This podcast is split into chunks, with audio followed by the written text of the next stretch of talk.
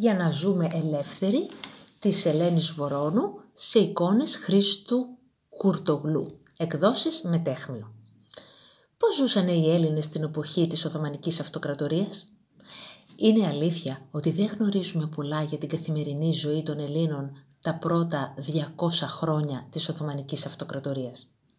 Οι άνθρωποι τότε δεν έγραφαν επιστολές, ούτε κρατούσαν ημερολόγια. Αν θέλαμε όμως να διαλέξουμε ένα αντικείμενο για να μιλήσουμε για τη ζωή τους, αυτό θα ήταν το άρωτρο. Ένα κυρτό κομμάτι ξύλου με ένα σιδερένιο ινί για να οργώνουμε τη γη. Όλα τα γεωργικά εργαλεία ήταν ξύλινα και είμαι σίγουρη ότι έχετε δει πολλά από αυτά τα εργαλεία στα λαογραφικά μουσεία. Η ζωή στην Ήπεθρο τότε, χωρίς δρόμους, χωρίς ασφάλεια, ήταν πολύ δύσκολη. Όλη η οικογένεια δούλευε στο χωράφι. Και εσείς, αν ήσασταν παιδιά εκείνη την εποχή, δεν θα το γλιτώνατε, εκεί θα δουλεύατε. Ο χρόνος λοιπόν κυλούσε στον κύκλο της αγροτικής ζωής. Από τη γη λοιπόν ζούσαν οι προγονείς μας. Εννέα στους δέκα Έλληνες ήταν αγρότες. Ήταν όμως και ψαράδες, καραβουκύριδες, έμποροι και τεχνίτες.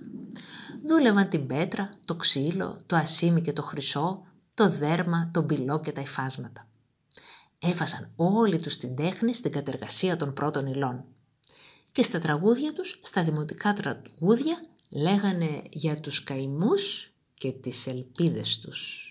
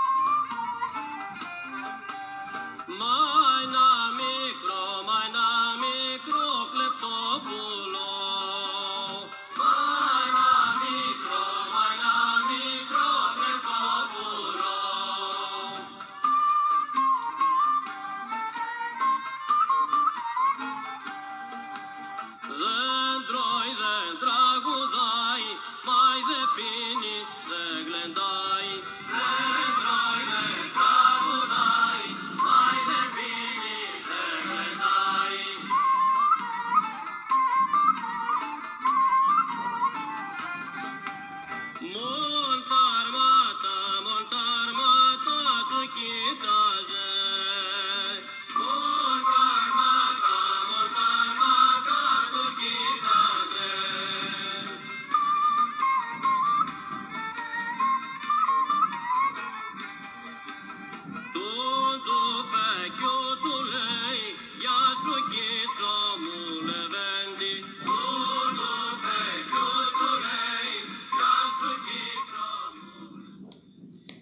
Ας αφήσουμε λοιπόν το μικρό κλεφτόπουλο να τα λέει με το όπλο του, με τον κίτσο του και ας δούμε και άλλες πτυχές της ζωής τότε. Για πολλά χρόνια τα παιδιά μάθαιναν γράμματα κοντά σε κάποιο παπά ή και με δάσκαλο κανονικό. Γραφή και ανάγνωση διδάσκονταν με δύσκολα εκκλησιαστικά βιβλία. Ζήτημα ήταν αν καταλάβαναν τι διάβαζαν στο ψαλτήρι και την οχτώηχο, έτσι λεγόντουσαν τα εκκλησιαστικά αναγνωστικά τους. Εκατό χρόνια περίπου όμως πριν το ξέσπασμα της ελληνικής επανάστασης πολλά πράγματα άρχισαν να αλλάζουν. Το εμπόριο άνθησε. Κοντά στο άρωτρο θα δείχναμε τώρα και ένα ελληνικό ιστιοφόρο να πλέει στη Μεσόγειο θάλασσα, με όλα του τα πανιά ανοιχτά. Ένας νέος άνεμος φύσηξε στα ελληνικά σχολεία και στην παιδεία. Τώρα τα παιδιά και οι νέοι, ανάλογα με την ηλικία τους και τον τόπο που έμεναν, μπορούσαν να διδαχτούν φυσικές επιστήμες και τα κείμενα των αρχαίων Ελλήνων συγγραφέων, όχι δηλαδή πολύ διαφορετικά από αυτά που διδάσκονται σήμερα τα παιδιά.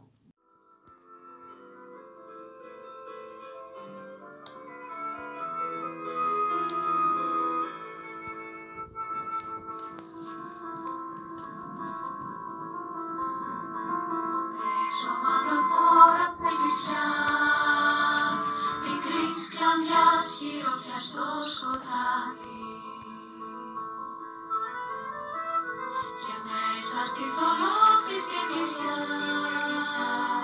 στην εκκλησιά που παίρνει κάθε βράδυ, την νόση του σχολιού, το φοβισμένο φως του καντιλιού,